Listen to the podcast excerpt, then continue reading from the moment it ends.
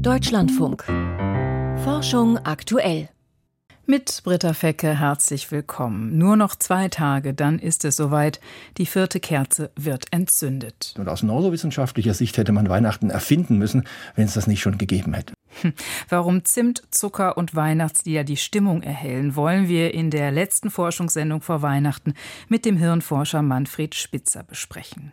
Weihnachtsmusik beschäftigt uns auch zum Schluss der Sendung und das ungewöhnliche Experiment mit einem Knabenchor, in dem die Jungen immer dasselbe singen, aber anders klingen, wenn Mädchen im Publikum sind.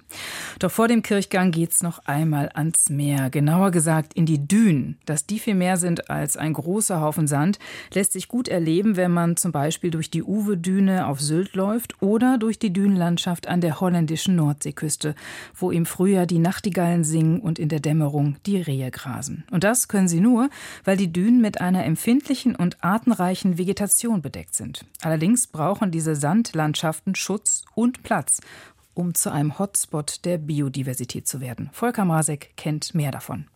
Ein echtes Landei kann sich sowas kaum vorstellen. Rehe, die auf Sanddünen an der Nordseeküste grasen.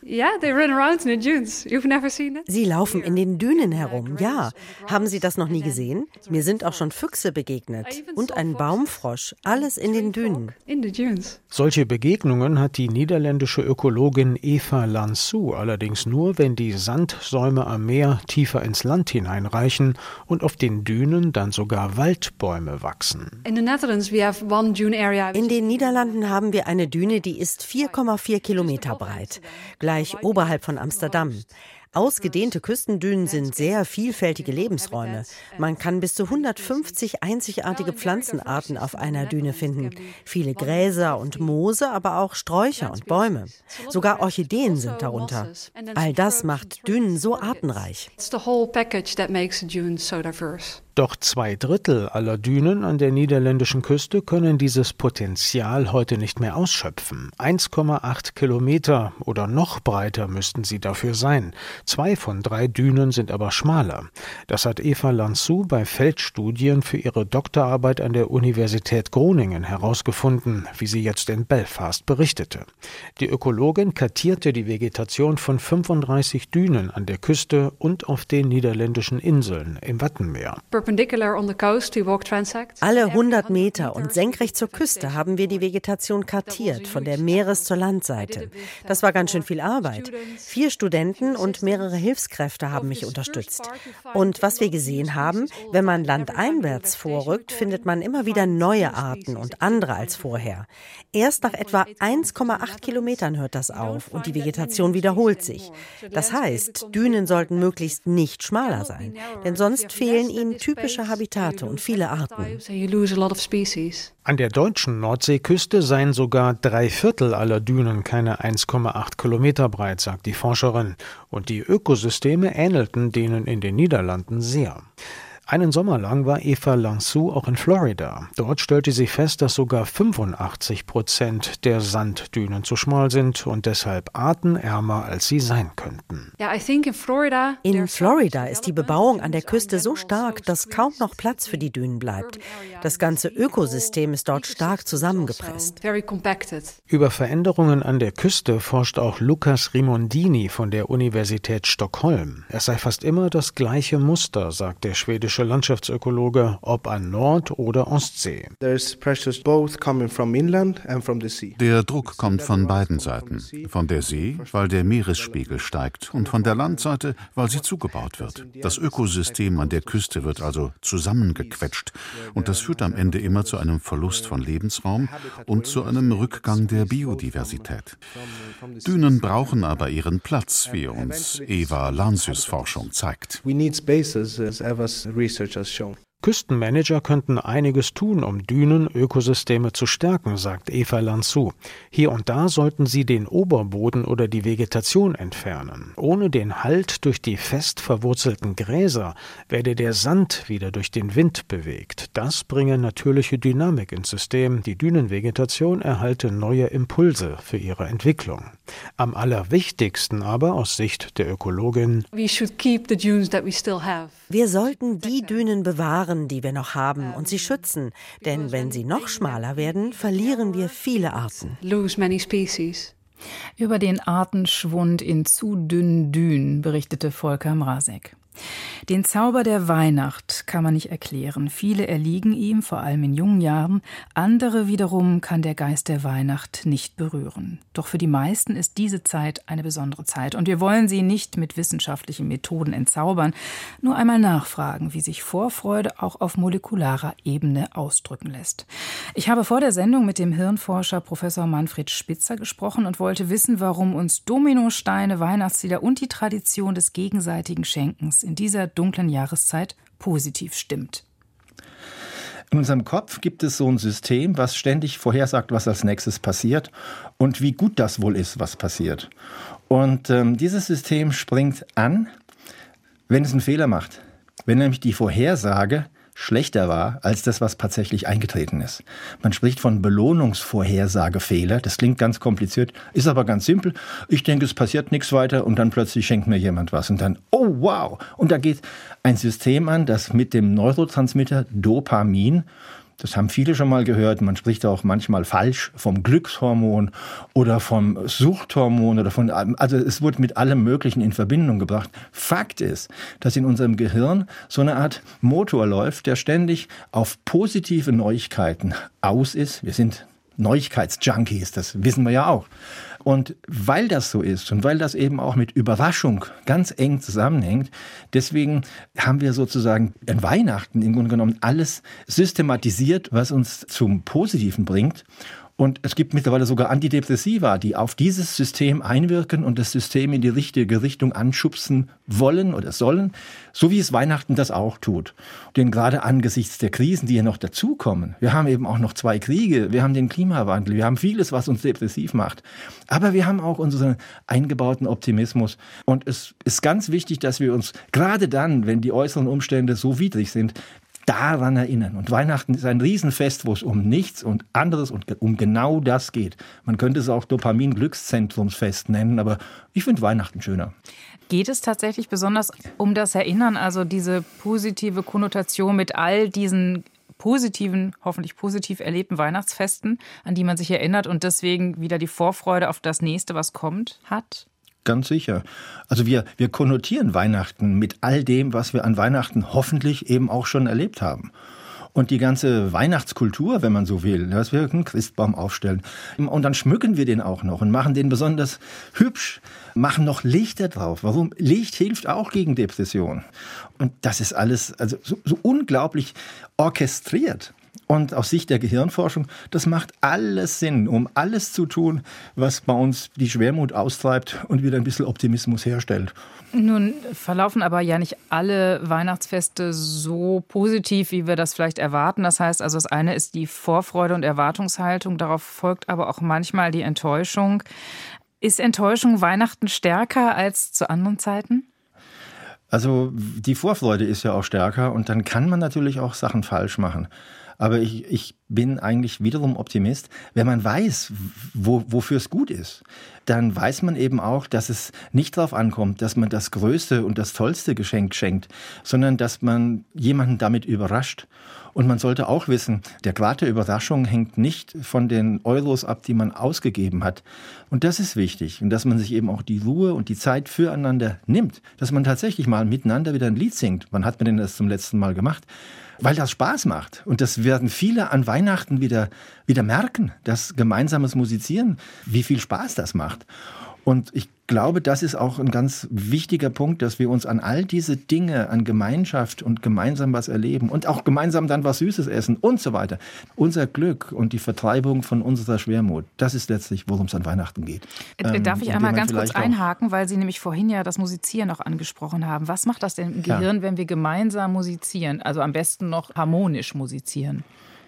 ja, also wenn man gemeinsam musiziert, hat man erstens ein tolles Gemeinschaftserlebnis. Und wenn man musiziert, ich kenne nichts, was wie Musik tatsächlich nachweislich das Belohnungssystem einschaltet und das Angstsystem abschaltet. Beides ist für Musik nachgewiesen. Durch entsprechende Gehirnscanning-Verfahren. Also äh, Musik macht wirklich beides. Es macht Belohnung rauf, Angst runter. Und das ist genau das, was wir an, an Weihnachten brauchen und auch damit an Weihnachten herstellen und erzeugen. Und das ist schon phänomenal, dass, dass das so funktioniert und Weihnachten fasst all das, was damit zusammenhängt, wirklich in einer genialen Weise zusammen. Und ähm, wenn man das weiß, dann wirklich, ich glaube fest dran, da, dann kann man auch Weihnachten wieder vernünftiger feiern und muss es nicht in eine, in eine Konsumorgie ausarten lassen. Es geht um Gemeinschaft. Und das ist das Wichtige. Das macht uns nebenbei auch glücklich. Und deswegen ist Weihnachten vor allem für diejenigen ein Problem, die alleine sind. Das muss man auch ganz klar sagen. Denn da wird einem natürlich, wenn man allein ist, besonders bewusst, dass man alleine ist. Und dann, das muss ich als Psychiater sagen, wenn es ganz schlimm kommt, sollte man sich sogar um professionelle Hilfe kümmern. Die Kollegen kennen sich mit sowas aus und können es auch, können auch dann das Richtige tun. Manche sind mit Weihnachten tatsächlich überfordert. Lassen Sie uns doch noch mal auf die positiven Aspekte von Weihnachten schauen, also wie wir uns sozusagen diese dunkle Jahreszeit etwas schöner machen. Das eine ist das Musizieren. Können Sie mir das noch mal auf äh, molekularer Ebene ein bisschen erläutern, was sich da abspielt, wenn wir gemeinsam singen? Erstmal ist die Gemeinsamkeit dadurch, wenn man so will, in, in ein Handeln, in ein gemeinsames Handeln umgesetzt. Das heißt, es, man, es wird unmittelbar erlebt. Das wirkt direkt stressreduzierend. Cortison wird abgebaut bzw. wird gar nicht ausgeschüttet. Und das wird bei Angst ausgeschüttet, bei Glück wird Dopamin ausgeschüttet und das macht eben positive Empfindungen. Das Cortison macht langfristig eine Blutdruckerhöhung, es macht einen höheren Blutzucker. Das nennt man auch Hypertonie und Diabetes und das bringt uns langfristig um. Deswegen ist es wichtig, dass wir sozusagen Mechanismen gegen Stress entwickeln und Musik und Gemeinschaft sind zwei ganz wichtige Mechanismen. Gemeinsam musizieren, ja, da geht kaum noch was drüber. Jetzt hätten wir aber noch die Süßigkeiten, die uns ja auch ziemlich froh machen. Was ist denn das für ein Belohnungssystem? Geht das über Insulin?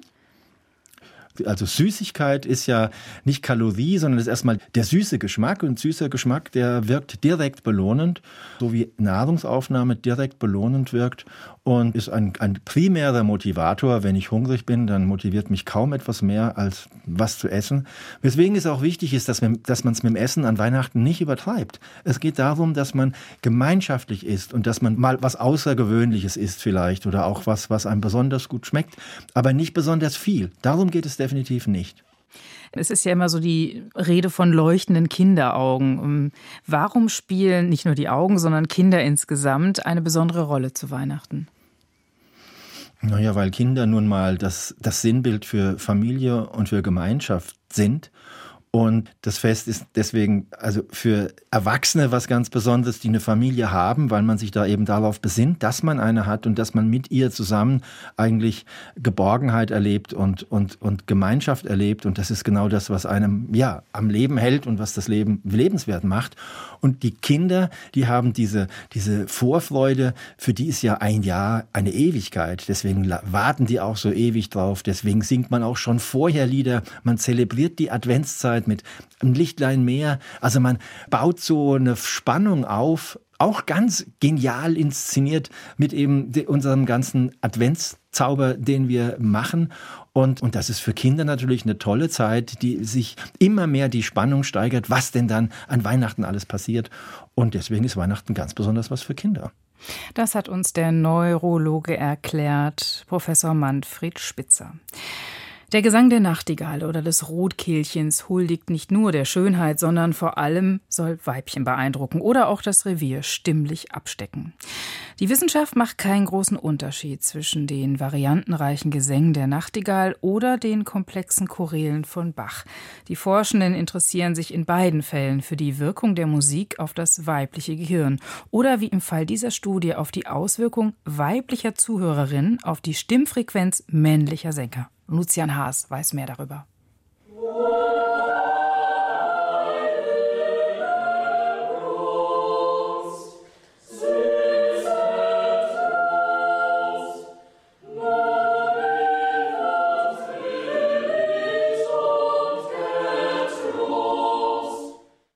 Das ist der Leipziger Thomanerchor mit einem Choral von Johann Sebastian Bach. Gleich ist er noch einmal zu hören. Dasselbe Stück, derselbe Ort, andere Aufnahme. Hören Sie vielleicht einen feinen Unterschied?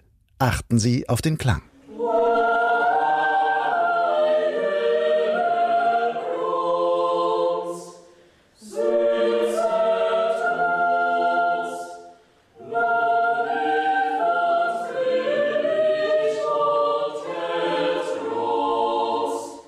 Bei der zweiten Aufnahme waren einige Mädchen im Alter von 15 und 16 Jahren im Publikum, bei der ersten nicht. Peter Keller vom Zentrum Musik im Gehirn an der Universität Aarhus in Dänemark hat das für ein Experiment so arrangiert, ohne dass der Chor dabei über die Hintergründe Bescheid wusste. Normalerweise erforscht Keller unter anderem, mit welchen Strategien männliche Tiere wie Grillen und Frösche versuchen, Weibchen akustisch auf sich aufmerksam zu machen. Als Peter Keller vor einigen Jahren darüber mal einen Vortrag an der Uni Leipzig hielt, kam am Ende ein Student auf ihn zu und erzählte ihm folgende Geschichte. I used to sing in a choir ich habe früher in einem Chor gesungen und manchmal, wenn Mädchen im Publikum waren, dann waren unsere Aufführungen auf rätselhafte Weise anders. Was genau das war, konnte selbst der Dirigent nicht sagen. Dieser Student war Sänger im Leipziger Thomanerchor gewesen. Peter Keller nahm seine Geschichte zum Anlass, um der Sache wissenschaftlich auf den Grund zu gehen. Der Forscher analysierte alle Details. Gab es subtile Änderungen, vielleicht im Tempo, im Rhythmus, in der Lautstärke, wenn Mädchen im Publikum waren? Signifikante Unterschiede fand er nur in bestimmten Feinheiten bei der Spektralanalyse. What we found wir fanden heraus, dass die schon älteren Jungs, die mit den tiefsten Stimmen im Bass, bei der Anwesenheit der Mädchen mehr Energie in einen bestimmten Frequenzbereich ihres Stimmspektrums steckten, und zwar zwischen 2500 und 3000 Hertz. Dadurch klang ihre Stimme heller, brillanter und hatte mehr Tragkraft. Solche Frequenzbereiche, die die Wahrnehmbarkeit einer Stimme verstärken, werden Formanten genannt. Bei einem Knabenchor wie den Thomanern ist es eigentlich nicht erwünscht, dass einzelne Sänger oder ihre Stimmgruppen mit verstärkten Formanten klanglich herausstechen.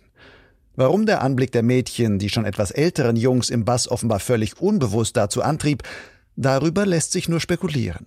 Peter Keller nutzte die Aufnahmen aber noch für mehr Analysen. Rund 2000 Testpersonen, Männern und Frauen, spielte er eine Reihe kurzer Ausschnitte daraus vor.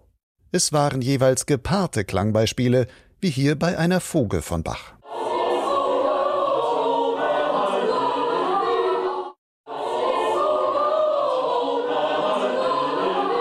In diesem Fall stammte der erste Teil aus einer Aufnahme ohne, der zweite mit anwesenden Mädchen im Publikum. Die Testpersonen wussten das aber nicht.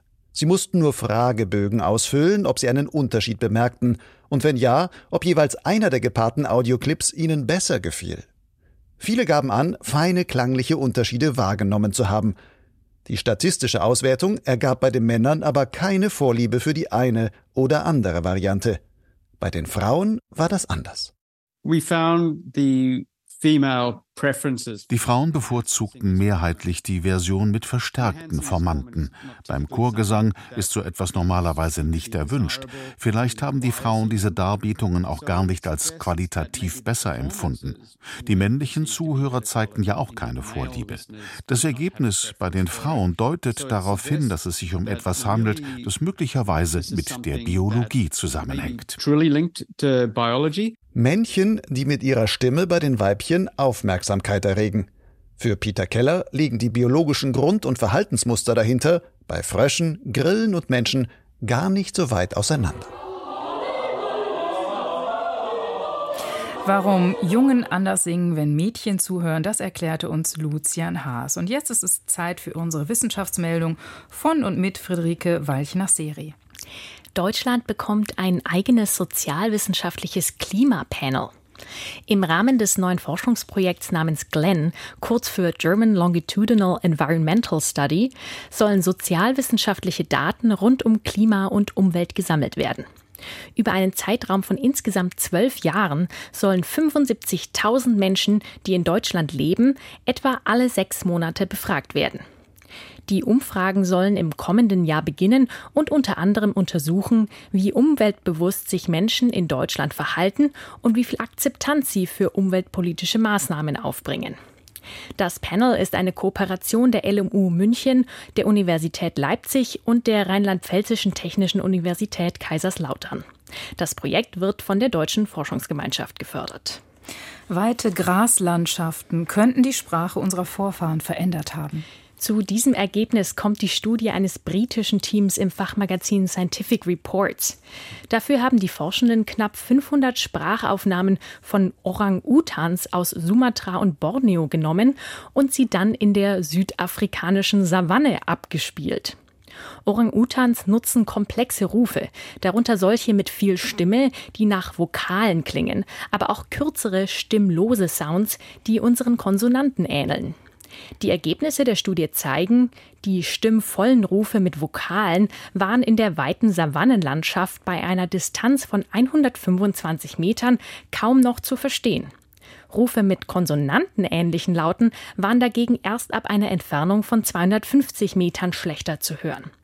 Die Forschenden gehen deshalb davon aus, dass unsere Vorfahren eine Sprache mit mehr Konsonanten entwickelt haben, als im späten Miozän vor etwa 5 bis 16 Millionen Jahren immer mehr offene Graslandschaften entstanden. Neue Thermokleidung wird durch die Struktur von Eisbärfell inspiriert. Der neue Stoff besteht aus Aerogelfasern, einem Material, das sich zu 90 Prozent aus winzigen Poren zusammensetzt. Als Vorbild diente das Fell von Eisbären, das durch seine poröse Struktur Luft einschließt, die eine wärmende Isolationsschicht bildet und die Tiere vor den eisigen Temperaturen schützt. Laut der Studie im Fachmagazin Science ist es den Forschenden gelungen, einen extrem porösen, aber gleichzeitig dehnbaren Stoff herzustellen, indem sie die Fasern mit einer dünnen Gummischicht bezogen haben. Demnach hat eine dünne Jacke aus dem neuen Material einen ähnlichen Effekt wie eine Daunenjacke, die etwa fünfmal so dick ist. Mit DNA-Analysen werden neue Arten von haarigen Igeln nachgewiesen. Haar- oder auch Rattenigel sind echte Igel, allerdings ohne Stacheln, dafür mit Fell. Die Tiere leben heute nur noch im Süden Vietnams und in Nord-Sumatra in freier Wildbahn. In den Sammlungen des Naturkundemuseums in Philadelphia sind jetzt allerdings einige Exemplare aufgetaucht, die dort seit etwa 60 bis 85 Jahren in den Schubladen gelegen haben. Physiologische Beschreibungen und DNA-Analysen haben jetzt gezeigt, unter den Tieren befinden sich zwei bislang gänzlich unbekannte Arten und drei neue Unterarten der flauschigen Igel. Haarigel sehen ein bisschen aus wie Ratten. Sie haben eine spitze Schnauze, einen nackten Schwanz und ernähren sich größtenteils von Insekten und Regenwürmern. Das waren die Wissenschaftsmeldungen mit Friederike Weichner-Seri. 22. Dezember. Der flaute Mond beim stürmischen Jupiter. Nach Einbruch der Dunkelheit zeigen sich im Südosten der zunehmende Mond und der Planet Jupiter dicht nebeneinander. Jupiter setzt sich auch gegen das helle Mondlicht problemlos durch. Er ist eine riesige Gaskugel. Sein Äquatordurchmesser ist etwa elfmal größer als der der Erde. Seine Wolkendecke reflektiert viel Sonnenlicht, daher erscheint der Planet so hell.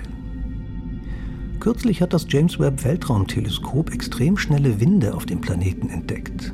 Etwa 40 Kilometer über der sichtbaren Wolkengrenze rast ein Jetstream um den Planeten. Der Wind ist mit mehr als 500 Kilometern pro Stunde unterwegs und die Zone des Jetstreams ist mehr als 4000 Kilometer breit. Dieser Bereich der oberen Atmosphäre ist nur mit dem Infrarotblick von James Webb zu beobachten. Selbst Raumsonden in der Umlaufbahn um den Planeten haben den Jetstream nicht entdecken können. Das neue Weltraumteleskop ist ein Universalinstrument für nah und fern. Zwar ist eines der wichtigsten Ziele, die fernsten Galaxien am Rande des Kosmos zu beobachten, aber auch für die Erforschung der Planeten in unserem Sonnensystem spielt James Webb eine wichtige Rolle. Die Fachleute hoffen, mit Hilfe des Jetstreams die Vorgänge in der äußerst dynamischen Jupiteratmosphäre besser zu verstehen. Dort tobt seit Jahrhunderten der große rote Fleck, ein Wirbelsturm größer als unsere Erde.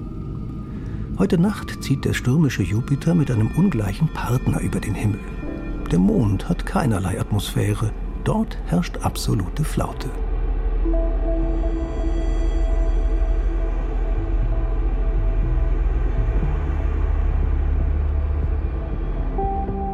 Nicht nur hier unten ist es stürmisch, auch der Jupiter verhält sich stürmisch. Und mit dieser Sternzeit geht dieses Jahr für uns zumindest vor Weihnachten zu Ende. Britta Fecke sagt Danke und wünscht friedliche und frohe Feiertage auch im Namen der ganzen Redaktion.